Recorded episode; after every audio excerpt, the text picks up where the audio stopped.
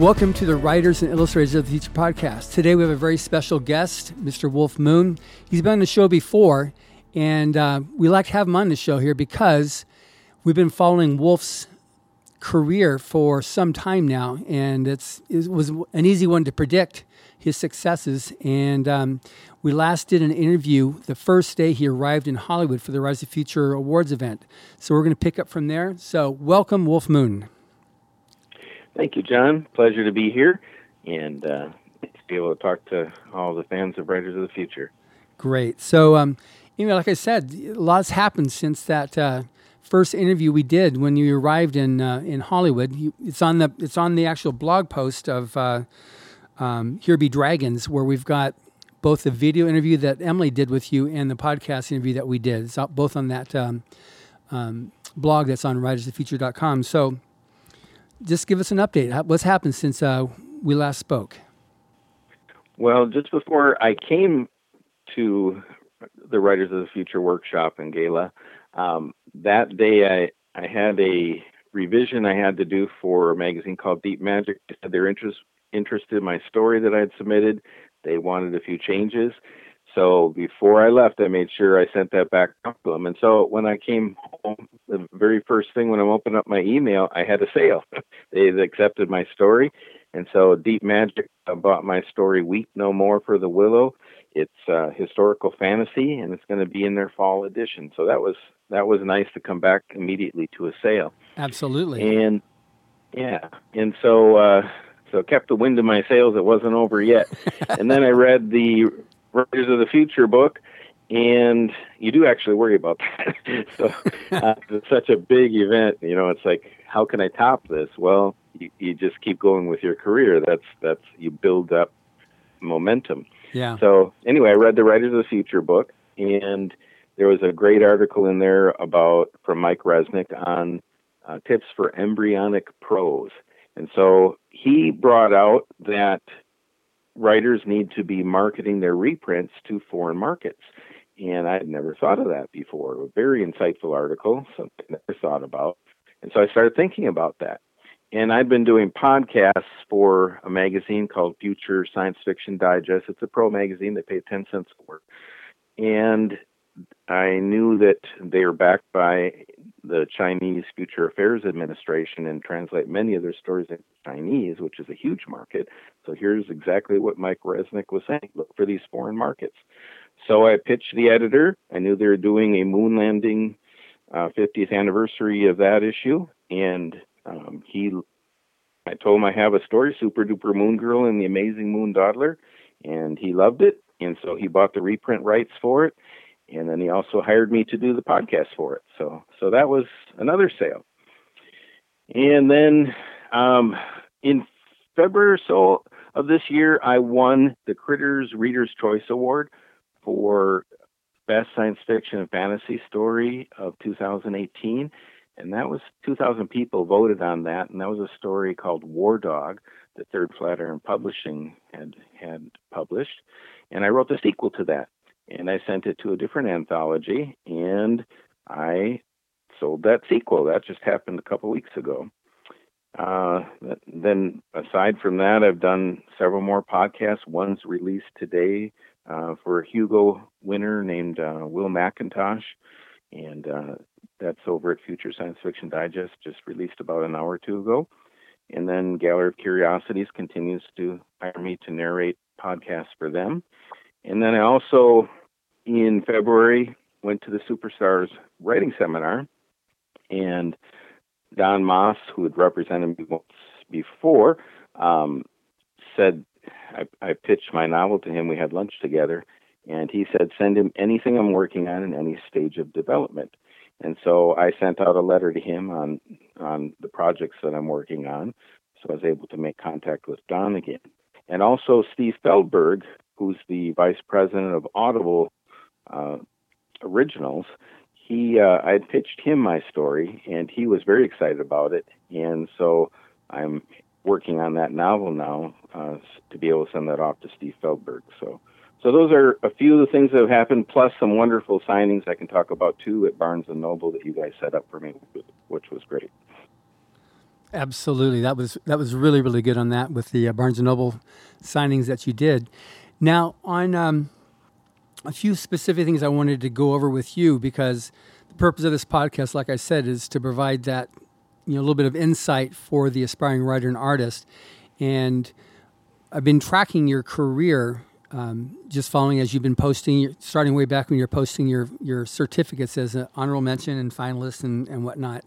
The um, you're very aggressive as an author, you know, in terms of continuing to pitch and put your brand out there. Can you tell me about that? Like, what's the significance of that? How do you see that plays a role in your development as an author? Well, I think it's really important for people to get to know you. I would call it proactive um, because I've, I've seen some people's posts that are just buy my book, buy my book, buy my book. Well, nobody wants to read a Facebook account that that's all they're saying. So you really you want to develop what's called a brand, and brand you want to get brand recognition. Well, as a writer, your brand is you. So you want people to like you, to know you, and to if they like you and know you, and you say, "Hey, I just wrote this story, and I'm really happy with it. It's about this." Well, your friends are usually readers. That's who, who you hang out with, and and they'll most likely go and buy that if they like you. Yeah. So it's really important to set up a social media account um, and and also a website where people can find out about you, and then that will lead them to wanting to actually buy what you create. So, so I I highly suggest that for people, and I I was loath to set up my social media because I know how time consuming it is, but when after we got through some major life problems a couple years ago, I had a sale to a professional anthology, professional paying anthology, um, and I realized I now have to be a big boy. So suck it up, set up your social media, start sharing your life with people. It takes time. Yes, it's time consuming, but you need to do this so that people know you're there. And as they know you're there, things start happening. Uh, I had I had my next sale after that because an editor I was just chatting with him online, and he said, "What do you write? What have you written?" And uh, all of a sudden, he's like, "Well, I'm doing this anthology, and I would love to put one of your stories into it." So you, you need those connections. Need to know you. They need to like you. So you really do need to be friends with people. And social media is a way that you can accomplish that with a wider audience. So yeah, and one thing so that's too really that's important. Another thing that's really important about that too with the big publishing houses, or actually any publishing house, if they're going to take on an unknown author, they're going to know they're going to be able to hedge their bet and know that it's going to be something that's worth their investment. And if you can come to the table with, I've already got, you know, 5,000, 10,000, 50,000 followers, it's going to be a lot easier for them to feel comfortable with taking you on and paying that advance um, to move forward with, you know, as you, as you move up. So it, there's a little more significance too because it's the um, the paradigm has changed on on what's being done right now to get that break into publishing, and it's such an important piece of the puzzle that you need to have filled. That makes sense. And also, they can look really quickly at your social media and tell whether you're a person that will be easy to work with or problematic. So, so it's really important to always be positive, friendly, say nice things, um, try to keep the political stuff out of there. This is this is the presentation of of you as a writer and you as a good person. So, so you really want to focus on those things and establish your brand, which is which is what they're buying actually. Yeah. First they're buying you, then they're buying your writing. So yeah, uh, you don't I mean, ever want to work with jerks. You want to you want to form a marriage with somebody that you really think you'll be able to have some good years with. For sure. I mean, wasn't it Dave Farland talked about at the workshop that, you know, there's a lot of good talent out there. So if you're going to have a choice, what would you choose? Somebody that's nice to work with or someone who's a jerk? Absolutely. That's Yeah. always the case. Yeah. So So um, now you've you've worked a lot to like um, go out and, and sell your book. You're you're very uh, enthusiastic. Okay, I'll use that word. Very enthusiastic about selling your books at any opportunity you can can muster. Um, there's another author that I know was very much like that when he when I first started working with him, that was Kevin J. Anderson. He was one of the most um, hardworking authors I ever had met at that time, up to that point. At any convention, he'd go there and he'd be he'd be carrying his own books. He'd have under each arm, he'd have a box of his books. He'd go someplace to, to set up and, and sell his books. He doesn't do that anymore because he's now grown so much and he's you know he's now invited to conventions and they pay his old his old way. But at the time, he was you know he was schlepping. He was doing everything he had to do to really get and make that contact with his fans. Yeah, and, and Kevin's an excellent example of that. He worked his way up. That's right. And you really do have to keep, you know, just keep leveling up, keep leveling up, keep leveling up. Um, and and a lot of that is just, you know, I mean, it is self promotion, but when you love what you what you do, and you know other people love what you're doing, it's it's really not. It's just making friends and connecting with people, and when I was in sales, a big part of selling isn't selling, it's actually teaching and it's helping people to know you have something good for them, something they'll enjoy. And every reader out there wants a good book. If you can provide them with a great story, uh, they're going to get it. Yeah. That's what they're seeking. So you're, you're actually the creator of something they need to help fulfill their lives, to entertain them, to lift them up. So, so why wouldn't we be excited and enthusiastic about what we're doing? You know, it's it's like we have something good, we have visions that we can share with people that can lift them up and and make them smile, make them think, make them cry, but make them feel better about humanity. You know, so mm-hmm. so you know when, when I go to a signing. Um, which I've had some wonderful signings. Oh, I was going to say this about the books. I, I probably sold 50 50 of the anthologies just on my own. Um, I reordered the, the day we were leaving Writers of the Future. I, I had all 12 of my gift copies from you guys already sold because yeah. I had told on social media, I'm numbering these 1 through 12. You can get pre released author copies from me 1 of 12, 2 of 12, 3 of 12. And every one I had sold out and when I came home, I had to ship my entire box out. So at the end of Writer of the Future, I ordered another box. I sold through that uh, w- with everybody else saying, "Can I get one of those? Can I get one of those?" Um, so immediately, I sold 20 books, just shipping all of those out. And then I did readings, and the reading, a whole bunch of books were sold, and other people heard about it and wanted books. Wherever I went dancing, I'd say, "Hey, I won this contest." It's like winning the Oscars in science fiction and fantasy. And I'd show them a picture, show them the book, or hand them a card, and they'd get really excited. They realize this is a big deal, and they tell me that that's a big deal. Yeah, and they is. wanted to have me sign it to them. So, so it's just telling people, hey, something great happened to me, and I was I've been trying to win this for 25 years, and I go, congratulations, buddy. People are really happy for you and they'll look at the pictures and they'll go, "That is like winning an Oscar," you know. So you guys do a great job of of elevating this, and people recognize that it's important and that they want to be a part of it. So, so you know, what's not to be excited about and happy about? It's just how you go about it. You you don't want to shove things down people's throats. You just want to say, "Hey." A wonderful thing happened, and you know, at signings, you're there to say, "Hey, this happened to me and I've got the books here. And they go, oh, like I had a lady at the I did Saturday. She goes, oh, I read science fiction. Show me your book, you know, and she put it right on the spot. So, so it's just being friendly, uh, asking people about their lives too. And hey, I've got this here. Would you like me to sign it for you? Oh, sure. You know, let's get one. So, it's it's not hard if you're if you're proactive, friendly, and always thinking, hey, I got to tell you what's happened. So, and that's how you're going to uh, build up a your own fan base. I mean, you've got that's what Yep. it takes. You've got to just do the work, talk to people, just pounding the pavement. There's so many success Yep. stories using that formula that it's just it's you know anybody that's looking at trying to find some other secret, you know, take take this, you know, this particular pill and all of a sudden I'm going to be a, an overnight success. It just doesn't happen that way. No, you've got you've got to work. It, it doesn't, and, and that's one thing that can happen. You go to Writers of the Future and say, "All right, my whole career is going to open up before me," and it's like, "Well, how did you get there?" You did a bunch of work to get there. Yeah, Well, it doesn't end then.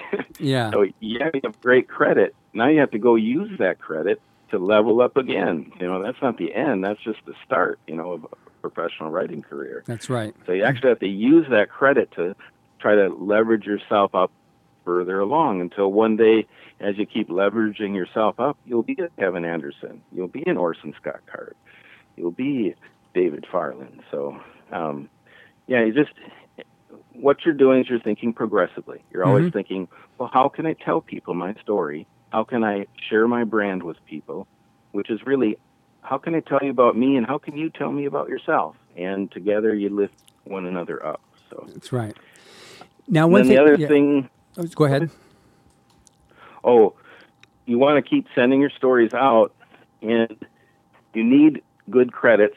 You do have a wonderful one with Writers of Future, of the best credit a new writer can have.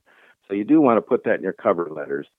And I'm getting to the point now, which is, you know, after I said, you know, two years ago, it's in my other blogs and posts with you guys as to how, my goals and how I how I built up to this point. But you need to you need to have good credits. It'll lift you right up out of the slush. Well, I'm at the point now where I'm throwing away what I used to think were good credits because I have these great pro sales now. So, and what you find is that you get really good responses back from the editors because they recognize, oh, they can see you're up and coming. They can see this this is this brand is rising. So so anyway, want to keep sending stories out and keep updating uh, your social media, your website. I just did a bunch of web- updates to mine yesterday, so that people people see ah, you know this this is exciting. This is growing. This this person is going somewhere. Um, but you do it. It's not bragging. It's just being proactive about your career and telling people, here's where I am. Here's what I'm doing now. You know, here's here's what happened now. And you make sure when people say like and wow, happy for you, you go over to their site and you tell them happy for you too. I love this post. You know, you you you pay back everybody and that really works. Everybody lifts uh, a, a rising tide lifts all boats, and that's kind of what it's like. Yeah. You're just getting ready to start the workshop when we last spoke. So tell me about like what what you gained from the workshop. Um, most important thing you gain is that you have all these pros flown in that are actually up above you, telling you how you get there, and that's vital. You, as a new writer, it's very hard to get that kind of time with those people because they're very busy. But they actually come to the workshop not to. They're there to help you. They're, I mean, the whole focus. That's that was the amazing thing is that they aren't there to sell their stuff. They're actually there to help you lift you up, and they're trying to tell you here's what you need to do at this point, and here's eventually what you'll need to do to get where I'm at. So that was just vital. Um, and I also liked at the workshop, uh, our instructors were Orson Scott Card, Kevin J. Anderson, and Tim Powers. Tim Powers is is a personal hero of mine. I write historical fantasy because I love On Stranger Tides, one of my favorite books. Yeah. And Tim Powers wrote it. Um, and uh, here they are teaching for the week. But what I really found fascinating, and and I love it that you guys did this, you gave us not just one instructor. We had three there, and then at the end of the week, as all the pros come in, I mean, we probably had 20 different instructors for an hour each, uh, rotating, telling us all their secrets. So, I mean, that it's happening so fast. You're just you're you're taking notes as quick as you can, referring back to them. Um, but I love that they had different viewpoints. Our three instructors did. Often they would totally disagree as to here's what you needed to do. That was great. it's hilarious. Yes. and you go, this is the way you should do it. And the next one say, no, this is the way you should do it. And the other one say, no, this is how you should do it. And and you listen to it, and you kind of laughed inside because that's kind of how writing advice is. But then you realize there are many different paths to that horizon that you want to get to.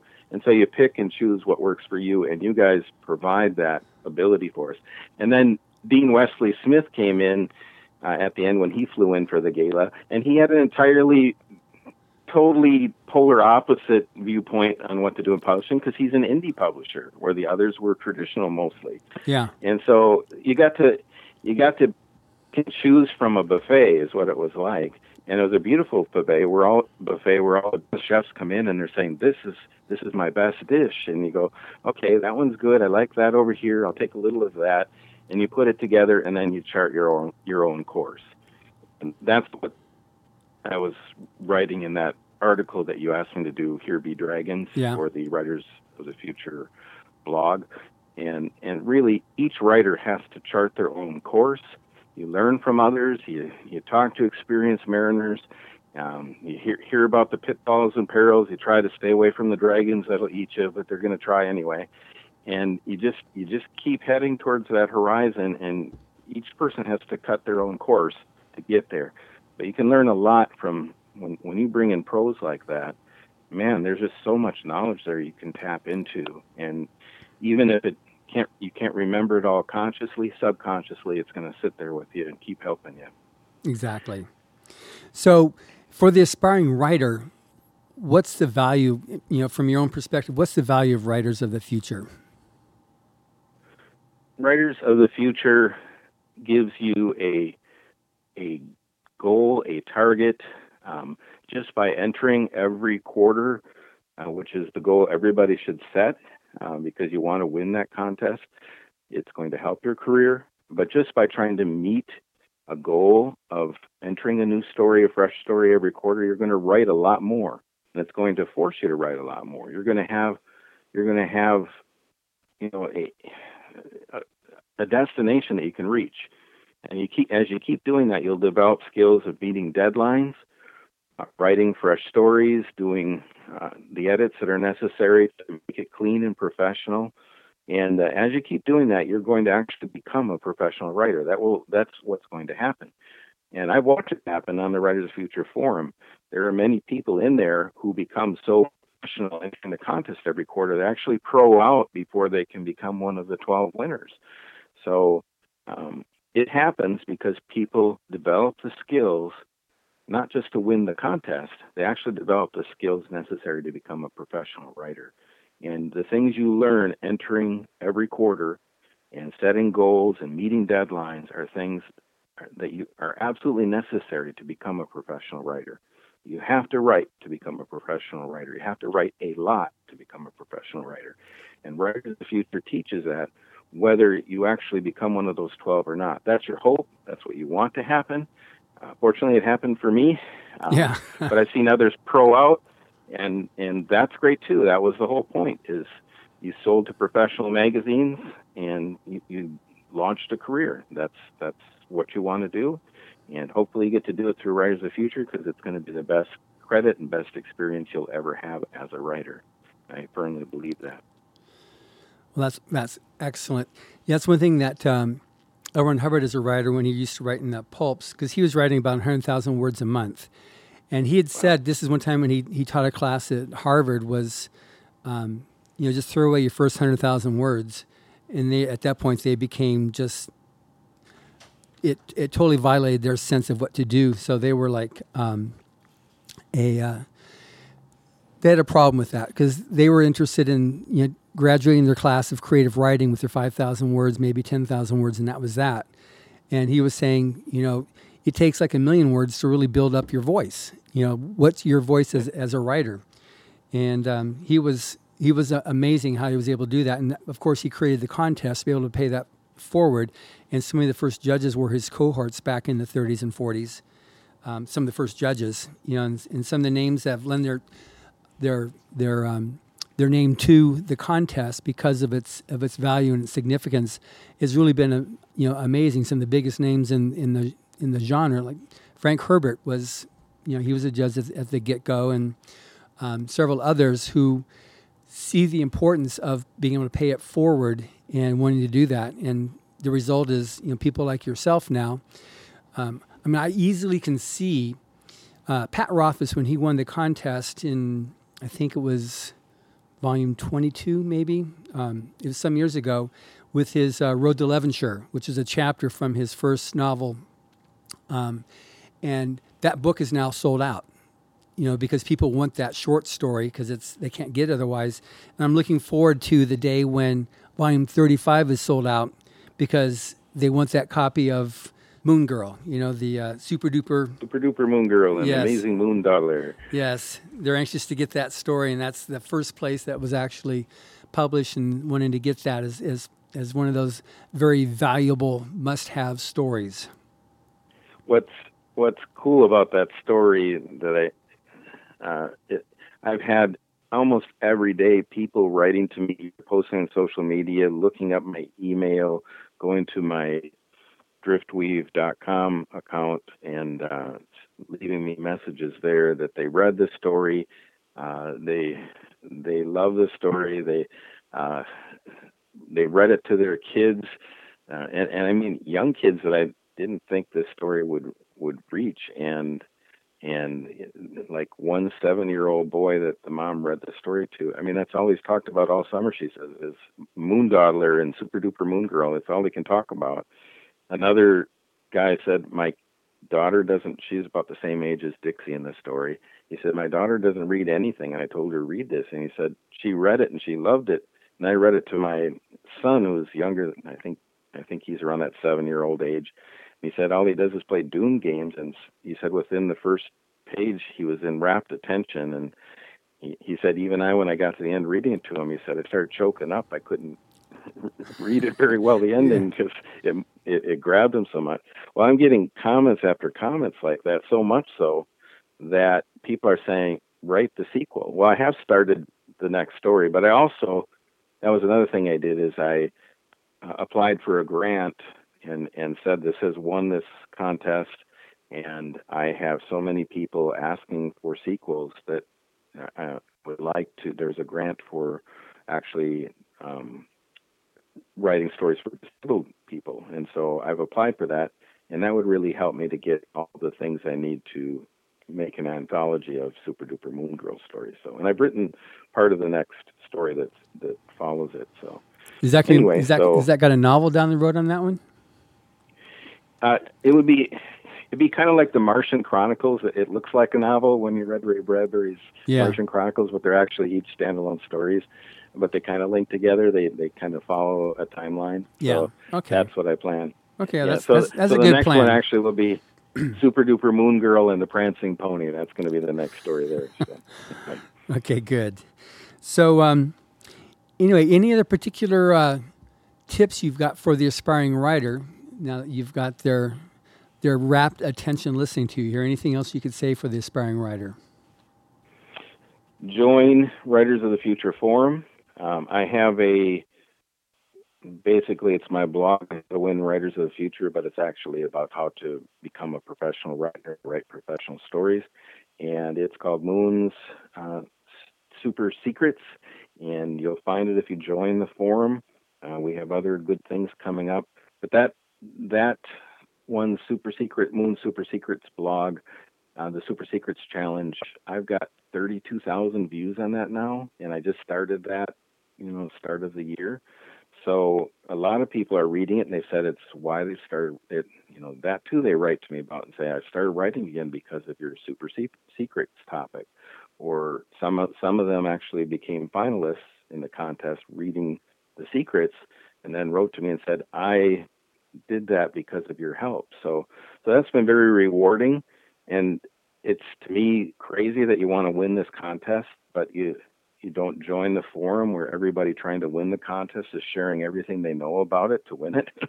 and uh, a lot of the winners are in there. I've watched person after person since I've been a member uh, be, move from getting certificates into becoming semifinalists into becoming finalists and winners. So, so there's no other place where so many winners come from than that Writers of the Future Forum.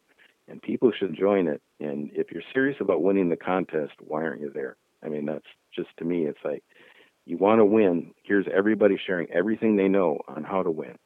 And so I really encourage people to enter that. So Good, and that's easy to join too, just by going to the writersofthefuture.com, clicking on the form, you can join. It's it's so simple. yes, and and then it's being persistent. Now, I'll share this from the workshop. This is uh, from uh, Rebecca Moesta, Kevin J. Anderson's wife, and she said sheer writing talent won't determine your success. She said there's lots of super good writers out there.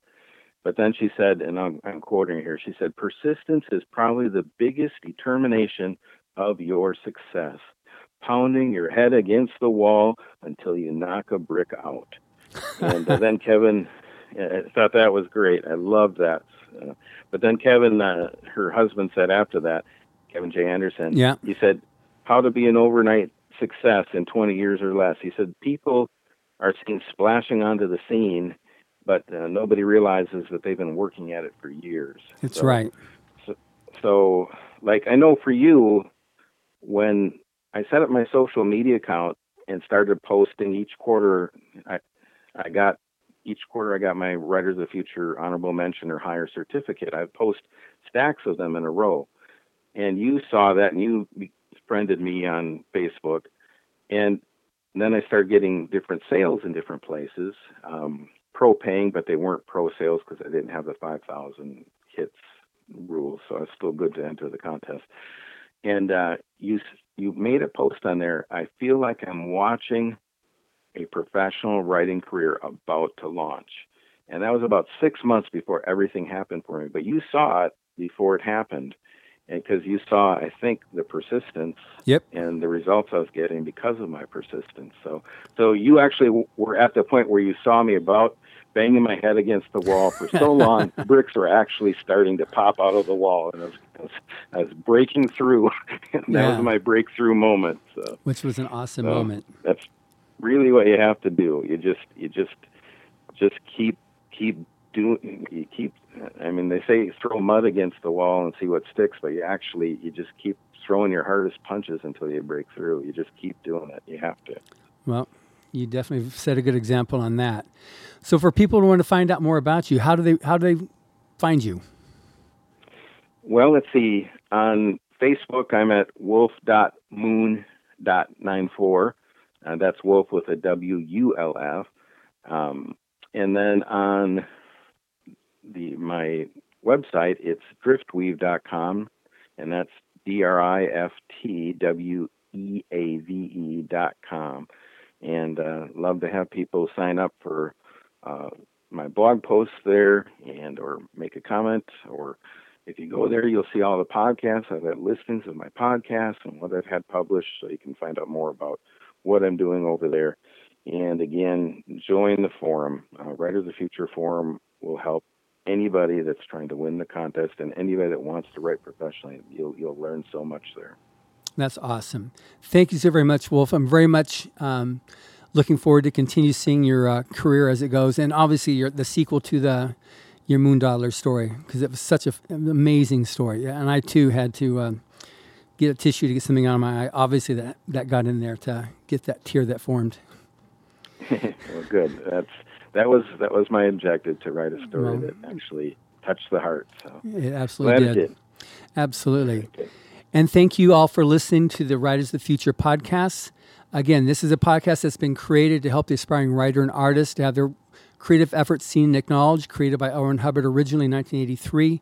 It's uh, the longest running science fiction contest that exists out there. And we're now up to year 36 and um, looking forward to many more years following that and many more Wulf Moons headed our way yet. Thank you very much.